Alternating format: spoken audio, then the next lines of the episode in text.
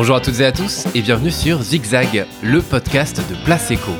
Sur Zigzag, vous écouterez des profils d'entrepreneurs girondins inspirants. On abordera leur parcours et le regard porté sur leur secteur et son évolution. Alors toute l'équipe vous souhaite une très belle écoute. Bonjour Emmanuel. Bonjour. Et merci d'avoir accepté l'invitation de Place Eco pour participer à ce podcast. Merci, merci pour ton invitation. On est ravis de te recevoir. Alors Emmanuel, l'idée c'est d'échanger sur un peu ton parcours, ce qui a fait que tu as voulu devenir aujourd'hui euh, commissaire priseur. Euh, on va parler, euh, comme je te le disais à l'instant, de ce parcours aussi, j'ai envie de dire un peu médiatique, en parallèle de ce que tu as fait pour à la fois expliquer et j'ai envie de dire familiariser ben, le maximum de monde, je suppose, à ton univers justement. Eh bien Emmanuel, qui es-tu? Est-ce que tu peux te présenter? oui, oui, je peux me présenter. Je suis, je suis commissaire priseur à, à Bordeaux. Ouais. Euh, j'ai 41 ans. Mm-hmm. Et je suis, je suis ravi euh, d'exercer ce métier ici euh, dans ma ville euh, natale parce que je suis originaire de Bordeaux. Ouais. je suis parti pendant longtemps et je suis, je suis revenu là depuis depuis depuis cinq ans et je suis très heureux. Ok. Qu'est-ce qui t'a donné envie de faire ce métier? Alors, tu as fait des écoles, tu as fait pardon l'école du Louvre, des études de droit, l'histoire de l'art à l'école du Louvre. Qu'est-ce qui t'a donné? Est-ce que tu te souviens du, du premier premier contact avec avec cet univers-là? Euh, le, premier contact avec cet univers, je pense que je devais être en terminale. Mhm. J'étais au lycée à, à Montaigne. Ouais. J'étais très intéressé par l'histoire de l'art. Mhm. J'ignorais que c'était une matière qui existait à part entière, mais j'étais vraiment intéressé par la création artistique. Et c'est un métier. Euh, il y avait un forum organisé pour les étudiants pour connaître les nouveaux, euh, voilà, pour pouvoir s'orienter en mhm. fait. Et c'est là où j'ai eu euh, cette première idée, mais tout de suite on m'a dit c'est très difficile, c'est impossible, il faut être fils d'eux, il faut connaître, il faut ci, il faut ça, et je ne correspondais à aucune de ces cases, ouais. donc euh, enfin à aucun de ces critères, et, et, et donc euh, j'ai un peu mis euh, cette, cette envie de côté, okay. puis après elle m'a rattrapé quoi, tout simplement. voilà. Elle t'a rattrapé pendant des études, c'est ça ou Elle m'a rattrapé pendant mes études. Ok. J'ai fait des études de droit. Ouais. Euh, et puis, alors que j'étais en train de terminer mon cursus, je me suis rendu compte que j'allais devenir avocat euh, en, en, immobilier, chose que finalement je voulais pas du tout faire. Donc, j'ai eu le bon réflexe. Je me suis dit là, tant qu'on y est, il faut absolument agir euh, vite. Donc, je me suis inscrit en parallèle à la fac d'histoire de l'art. Je faisais mhm. donc la fac de droit et la fac d'histoire en parallèle, ouais. la fac d'histoire de l'art. Et puis, ça m'a beaucoup plu. Vraiment, les premiers cours que j'ai eu sur la sculpture romantique, ça a été euh, un choc, une illumination. Okay. Vraiment, Génial. ça m'a beaucoup plu. Et donc, j'ai poursuivi après avec l'école du Louvre. Ok. Ok, super. Et alors, tes premières expériences, parce qu'on on devient peut-être pas commissaire priseur de suite? Non, non, ouais. pas de suite, non, non. Euh, mes premières expériences, euh, enfin, moi, c'est allé assez vite en fait, hein, parce que j'étais vraiment passionné par l'histoire de l'art, donc mm -hmm. je suis une personne assez euh, obsessionnelle au sens positif du terme. je, je, vais à fond quand j'ai un projet qui m'intéresse, je vais vraiment à fond. Ouais. Et donc là, j'ai eu vraiment une phase j'étais très concentré sur l'histoire de l'art. J'ai mmh. vraiment eu euh, à un moment la volonté euh, de, de, de, vouloir euh, tout savoir, ce, okay. qui est, ce qui est impossible.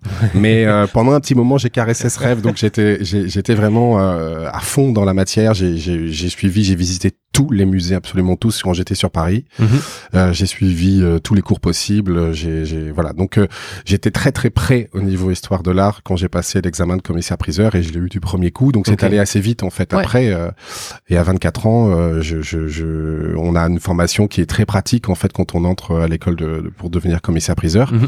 euh, qui sont des stages assez longs, on est déjà rémunéré, on travaille, donc c'est allé assez vite quoi. J'avais mmh. j'avais 24 ans. Génial. Et alors commissaire priseur, c'est quoi exactement? Alors, il y a vraiment différents. Ouais, c'est vrai que c'est un métier assez mystérieux. Ouais. En plus, aujourd'hui, il fait l'objet de nombreuses réformes mmh. euh, qui ont commencé il y a déjà 20 ans, euh, en 2001. Mmh. Une réforme d'abord qui a consisté à libéraliser une partie de la profession donc la partie des ventes volontaires, mmh.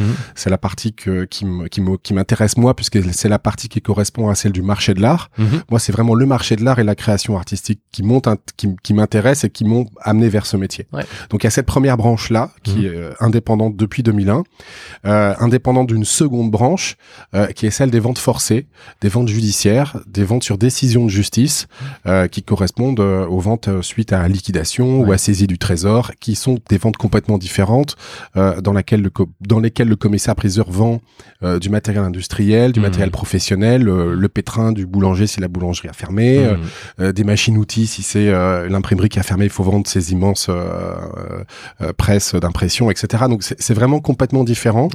Pendant très longtemps, c'est le même homme, le même ou, la même femme, bien sûr, qui exerçait ce métier et qui faisait les deux types de ventes en même temps.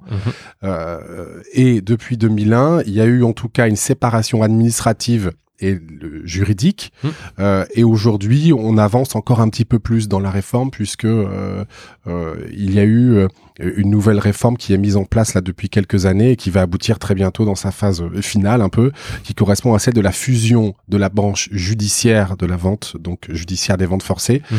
euh, euh, avec le métier d'huissier de justice. D'accord. Ah donc c'est le même officier public ministériel qui va saisir le bien, qui va le vendre.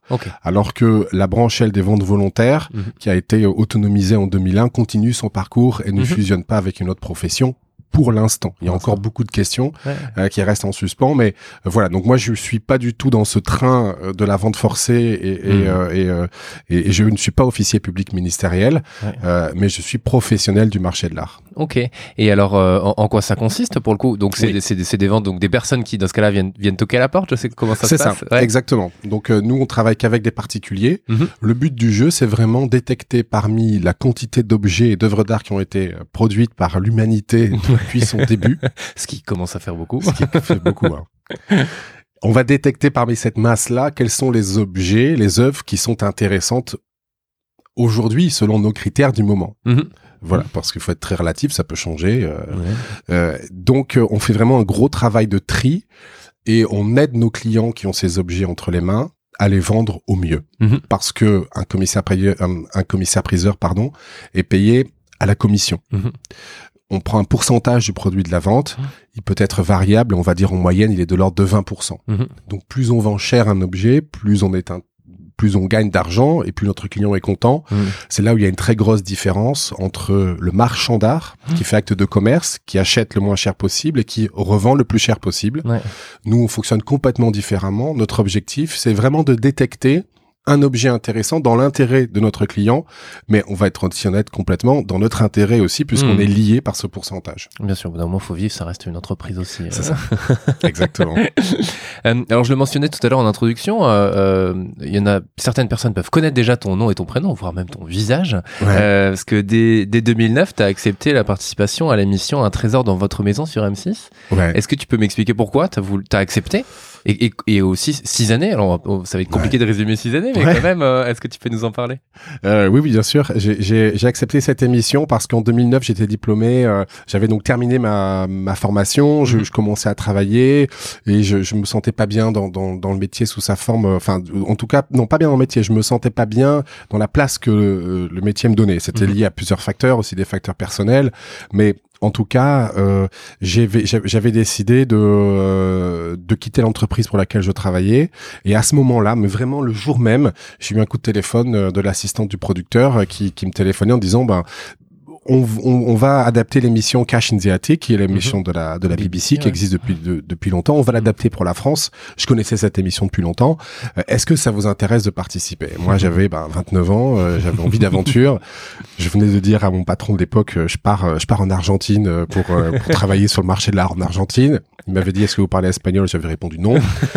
J'en étais là. Donc autant autant te dire j'étais prêt à l'aventure. et donc euh, j'ai accepté cette euh, j'ai accepté cette aventure donc rester en France mais faire une, une sorte d'aventure un peu à la verticale mhm. en restant au même au même endroit mais tenter des expériences différentes. Ouais. Donc euh, j'ai vraiment sauté sur l'occasion pour moi c'était c'était tenter quelque chose de différent, peut-être aussi l'aspect médiatique m'a aussi mhm. intéressé et puis vraiment c'était aussi quand même partager une passion mhm. parce que quand j'étais à l'école du Louvre, j'avais participé à, à plusieurs journées qu'on faisait qui était organisé avec les musées nationaux où les élèves étaient positionnés euh, à côté d'œuvres euh, importantes et on faisait un travail de médiation culturelle. Et je m'étais rendu compte que ça m'avait vraiment beaucoup beaucoup plu mm. euh, d'éclairer. Je m'en souviens, je m'étais occupé d'une sculpture qui s'appelle Héraclès Archer de Bourdelle et, et, et c'est une sculpture que j'aimais beaucoup et, et j'étais très content d'essayer de, de, de, de, communiquer cette, cette passion que j'avais eue pour cette sculpture. Et là, je me suis dit, bah ça va être comme ça, mais vraiment démultiplié puisque on est sur un média national privé. Et donc j'ai vraiment vu bien sûr, il y avait la côté, le, le mon, mon, côté personnel. Ouais un peu narcissique peut-être, mais surtout euh, le côté euh, professionnel et mettre en avant un métier que que, que j'aime beaucoup mmh. et mettre en avant des œuvres d'art que, que j'aime encore plus. Ouais. Et alors, euh, bon, alors c'est compliqué comme je disais de résumer, ces six années, mais euh, mmh. euh, vous avez avec euh, c'était Jérôme Anthony? Oui, oui. vous avez beaucoup crapatué, crap crapahuté, pardon, un peu partout en France. Euh, Est-ce que tu aurais des anecdotes à nous raconter, des choses que, que tu as vues, que vous avez vues, euh, et tu dis, ah ouais, quand même, et, et c'est là aussi peut-être que la, la, saveur du métier euh, est, est, totale aussi, en te disant, je découvre des choses.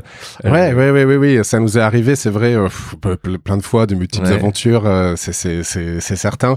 J'ai souvenir de, de photos, c'était c'était très intéressant, des photos qui avaient été prises par, par, par Cartier-Bresson, pardon, qui est un grand photographe, et du temps sa jeunesse quand il était journaliste euh, de guerre et qui mhm. avait photographié euh, euh, les soldats lors de la libération de Paris. Et c'était des photos qui étaient dans un grenier. La maison avait, je crois que c'était en grande périphérie de Paris. Mhm. Non, c'était en Normandie, il me semble. Mmh. C'était une maison en Normandie et donc la maison avait appartenu à un, à un, éditeur et donc il avait récupéré ces photos, mais vraiment tout de suite après la guerre pour euh, pour euh, pour un livre, publier un livre juste après euh, à la sortie de la guerre sur la libération de Paris. Et ces photos étaient restées dans le grenier pendant ben, 80 mmh. années et, et ces photos étaient là et c'était très touchant de voir le travail d'un d'un photographe, d'un reporter de guerre de renom en plus et puis un témoignage historique très très poignant, très très, très puissant sur euh, mm. sur, sur, sur des faits comme ça qui nous semblent éloignés mm. parce que ce sont des récits la guerre oui bon euh, voilà c'est on s'est habitué on, l'a entendu 50 fois mm. et puis d'un coup là ça devient très très réel ce sont des, des des documents, des photos euh, prises véritablement avec un, avec un, avec un appareil qu'on avait entre nos mains et ça donnait un aspect très concret euh, mm. assez assez bouleversant. Ouais. Et tout ça au milieu d'un tournage avec des caméras, avec une famille, avec des gens, enfin bref, un vrai mélange, euh, un vrai mélange, mais un, un, mélange intéressant. ouais. complètement. Et ce qui doit être aussi intéressant, c'est l'histoire avec un grand H et, et, avec un petit H aussi, sur, parce qu'en fait, au final, comme tu dis, c'est des ventes voulues. Donc derrière un objet, euh, un, objet quel qu'il soit, il y a aussi euh, toutes les histoires, quoi. Oui, oui, complètement. Il y a des histoires de, de famille, tu veux dire Ouais, c'est ça. Oui, oui, complètement. L'histoire de famille ou de l'objet, comment il, comment il est arrivé, par exemple, soit en France ou, euh, comment il a traversé les époques, quoi. Exactement, exactement. Bien sûr, il y a aussi euh, tout à fait des, des, des objets qui voyagent. Mm. c'est ça qui est, qui, est, qui est aussi intéressant, c'est que c'est le, c'est le tourisme au, coin de la rue, quoi. C'est vraiment là sur les, enfin sur les étagères derrière toi, il y a des objets qui viennent du monde entier, des livres du monde entier. c'est très varié. C'est c'est la Chine, euh, mm. l'Orient, euh, ça peut être euh, l'Europe continentale, ça peut être l'Europe de l'Est, la Russie. Enfin, oui, oui c'est sûr qu'on voyage beaucoup, très facilement. Il suffit d'observer et d'être patient. Ouais, c'est ça, d'être patient. ouais. Et il y a des objets farfelus pour le coup que t'as. Est-ce que tu es sûr d'objets Ah, des objets farfelus. Ah, je me souviens d'un collectionneur de gomme, par exemple, un okay. Ah ouais. Ouais, ça c'était assez farfelu, mais ça valait pas grand-chose. on avait euh, on avait rencontré aussi une dame euh, qui collectionnait les icônes, qui avait une très belle collection d'icônes. Ça, c'était vraiment très intéressant. Des, des, œuvres qu'on a qu'on a d'ailleurs très bien vendues, mm. euh, des écoles, pardon, des icônes slaves, mais vraiment de tout le monde, tout le monde slave. Donc ça allait de la Serbie, l'Ukraine, Russie, Bulgarie. c'était vraiment très intéressant. Une collection d'une trentaine de pièces. Donc oui, on a vraiment vraiment beaucoup voyagé. Ouais, génial. Et, et comment tu fais aussi pour euh, réussir à, connaître euh, tout ça? Enfin, parce qu'il y a des objets qui viennent du monde entier, comme tu dis. Euh, c'est aussi bien dans les personnes, dans ce que ce qu'on t'apporte, donc tu vas commencer à rechercher, ou est-ce que j'imagine qu'il y a aussi une veille perpétuelle, j'ai envie de dire, sur ce qui se passe en fait, ou, ou pas ce qui se passe, pardon, sur l'histoire de l'art du monde entier euh, Est-ce que parce que toi tu continues d'apprendre tout le temps, j'imagine. Euh, oui. oui, oui, Est-ce que pour reconnaître en fait pour dire bon bah j'arrive, j'en sais rien avec, une cuillère qui, qui, date de je ne sais quelle époque. Est-ce que tu es capable de dire en un coup d'œil, j'imagine, mais euh, est-ce que est-ce que je suis toujours un obsessionnel de l'histoire de l'art? Oui. C'est ça, ouais. Oui, oui, tout à fait. Je me suis pas encore complètement soigné. Ouais. Et je pense que c'est très important dans notre métier. Bah, c'est ça, ouais. il faut il faut être il y a il y a, il y a un côté un peu fou. c'est c'est obligé. Enfin une folie douce, hein. Mmh, bien sûr. mais c'est c'est c'est absolument obligatoire. Alors cette folie, elle peut prendre deux aspects. Déjà, mm. je pense qu'il faut continuer à s'intéresser à tout. Ça, ça peut être un peu fatigant, mais il faut, voilà, pour moi, c'est un plaisir. Mm. C'est vrai que quand je visite la moindre, la moindre ville, si je sais qu'il y a un musée, j'ai forcément envie d'y aller. C'est obligatoire, même si c'est pas longtemps, même si c'est un petit musée, même si, voilà. Donc, euh, je, je, je, fais ça systématiquement, même en vacances, même, euh, voilà, mm-hmm. on sait jamais. S'il y a une bouquinerie aussi avec un rayon beaux-arts, il est très probable que j'aille jeter un petit coup d'œil. Pas longtemps, ça, ça, ça, dure pas longtemps, mais juste pour vérifier s'il n'y a pas un ouvrage rare, un truc sympa, catalogue d'expo que j'ai pas, voilà. Mm, juste pour vérifier, c'est certain. Donc ça, c'est la première folie. Et puis la deuxième folie, c'est certain aussi que quand on nous appelle pour venir chez quelqu'un, pour, euh, pour euh, observer des objets, pour, euh, pour essayer de détecter si un objet est intéressant, mm. il faut croire que potentiellement on peut trouver quelque chose de fou. Il faut y croire. C'est obligé. Parce que si on part en se disant, ben non, de toute façon, il y a rien, c'est impossible, ça mm. sert à rien. Je veux dire, mm. on va, on va même pas se mettre en position intellectuelle de pouvoir être suffisamment ouvert d'esprit pour pouvoir détecter un objet qui, auquel on pensait pas et qui en fait, bref. Mm. Donc il faut aussi avoir un peu cette, euh, cette petite folie, entre guillemets, euh, de se dire, c'est possible. Et d'ailleurs, finalement, la vie et les événements euh, nous donnent raison. C'est vrai, ça arrive très régulièrement de trouver des objets de grande valeur ou de grand intérêt historique euh, partout, tout le temps. Euh, donc mm. c'est, les faits nous donnent raison. Ouais, oui, c'est ça, parce que tu disais de, des objets fous, mais donc c'est des objets de grande valeur ou euh, historiques. Est-ce que là aussi, toi, tu aurais quelques exemples à nous donner d'objets bah, que tu qualifierais de fous, quoi, que tu as, que as pu trouver euh, Oui, oui, oui. Écoute, il euh, y a. Y a... Parce que j'imagine vraiment, en fait, ce côté euh, grenier, ouverture d'une malle, tu sais, en fait, tu découvres quelque chose, c'est peut-être ça ou c'est peut-être pas du tout ça. Si, en si, fait, hein, si, mais... si, si. Non, non, mais il y a, y a, vraiment de tout. C'est vraiment toutes les situations. Il euh, y a vraiment de toutes les situations. Ça peut être de l'art contemporain, ça peut être de mhm. l'art africain, de, de, mhm. de l'art asiatique. Vraiment, ça peut être un petit peu de tout. D'ailleurs, en art asiatique, il y a une très belle tenture qu'on nous avait confiée, qu'une cliente nous a confiée, qu'on a vendue plus de 30 000 euros. Euh, elle se doutait pas du tout de sa valeur potentielle. Euh, là, il y a pas longtemps, on a vendu euh, euh deux œuvres d'art contemporain, notamment une, une tenture euh, d'une artiste qui s'appelle Olga de Amaral, qui est une artiste colombienne. Mhm. Donc là, on touchait vraiment un domaine complètement différent de celui auquel on est habitué. On mhm. quittait la région, quittait l'Europe pour pour l'Amérique du Sud et puis en plus pour la scène de l'art contemporain d'Amérique du Sud, qui est très connecté aux États-Unis, parce que tous les tous tous les artistes du sud de l'Amérique font souvent carrière également en Amérique du Nord. Mhm. Donc là, on touchait un autre public complètement différent, euh, euh, tout à fait inhabituel. Et, et, grâce à Internet, grâce à la puissance de l'outil de la com de, de, de, de communication qu'est Internet aujourd'hui, on avait au téléphone pendant la vente aux enchères euh, des galeries de Medellin, de New York, mais aussi d'Europe. Et, et, on a on a très bien vendu cette cette belle tenture qui a fait plus de 150 000 euros, 155 000 euros. Donc c'était un très beau très beau résultat.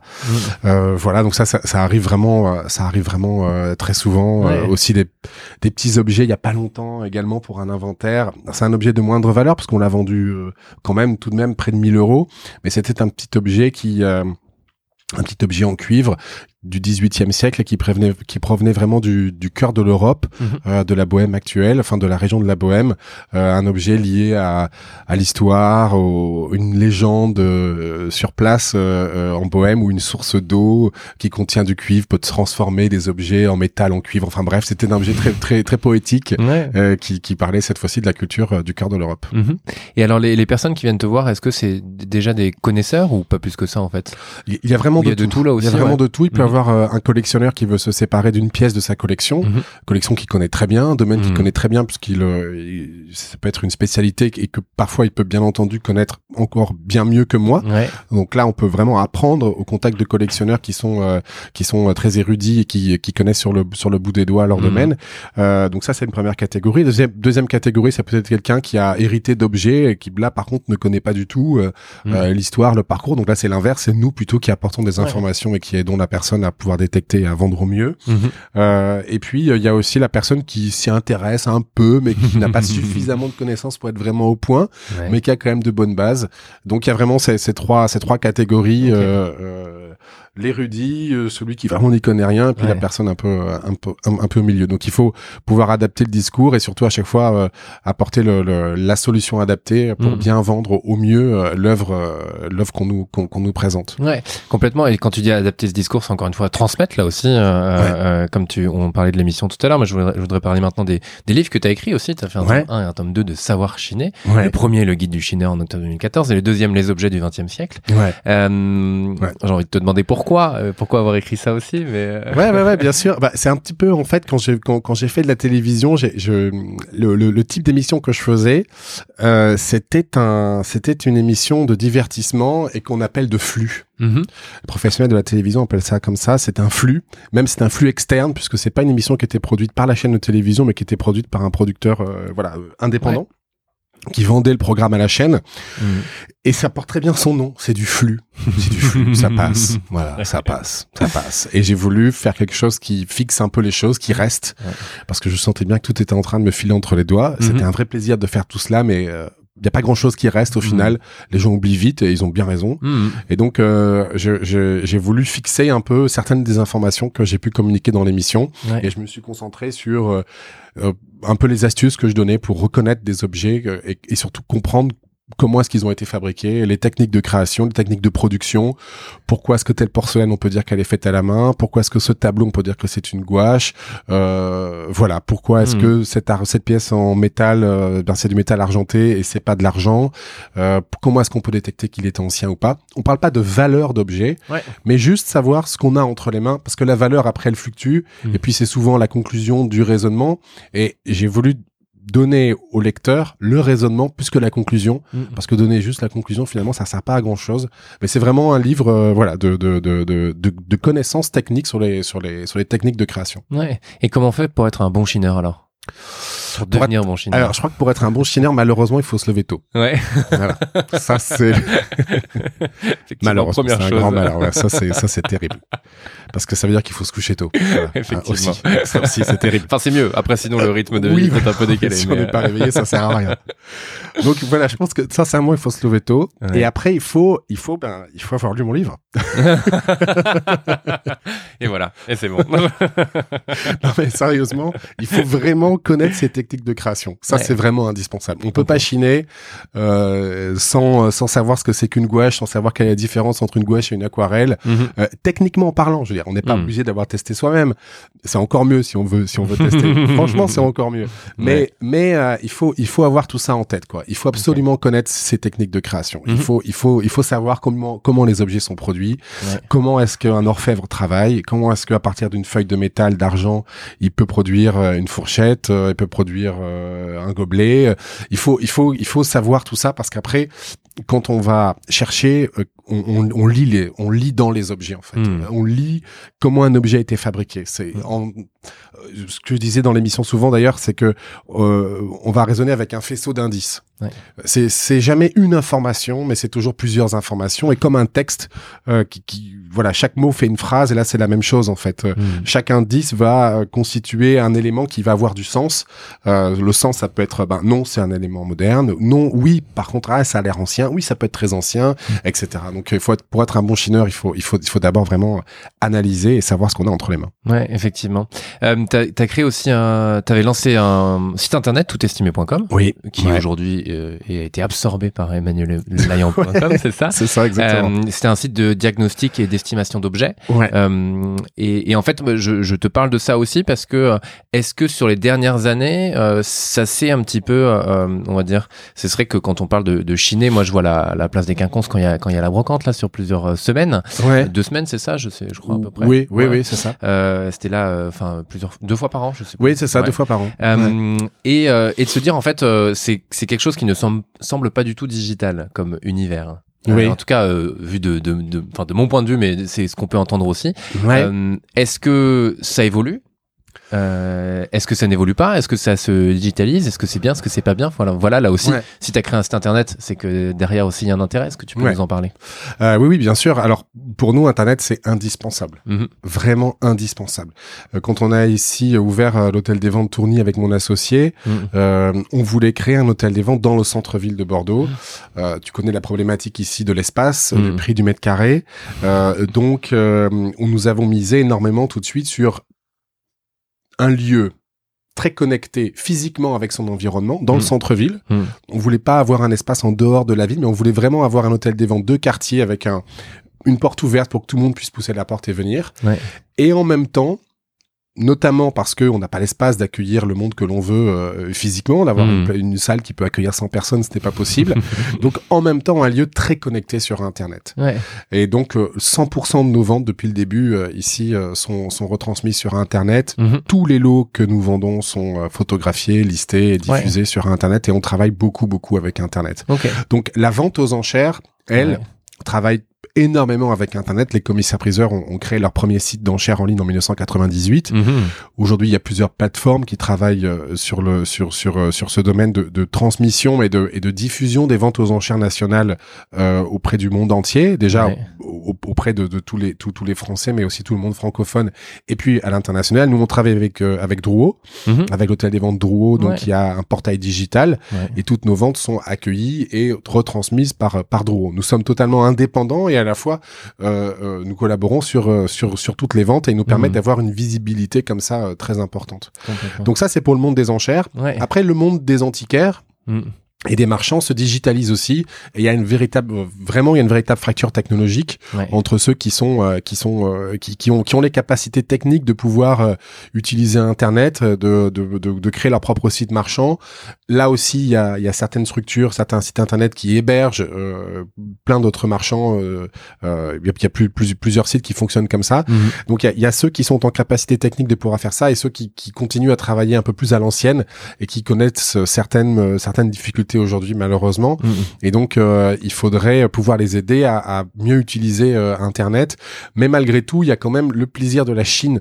Euh, ça, ça, ça reste un plaisir euh, physique, Mhm. j'ai envie de dire. Euh, Ouais. ça, ça reste lié au lieu. Il faut quand même aller dans un endroit pour découvrir parce que sur photo, en général, les objets qui sont référencés, ils, sont, ils, ont, ils ont déjà été scannés, identifiés. Il n'y a pas vraiment de surprise, Mhm. euh, sauf si l'objet a été mal identifié. Ouais. Mais en général, ça, c'est pas le fait de professionnel.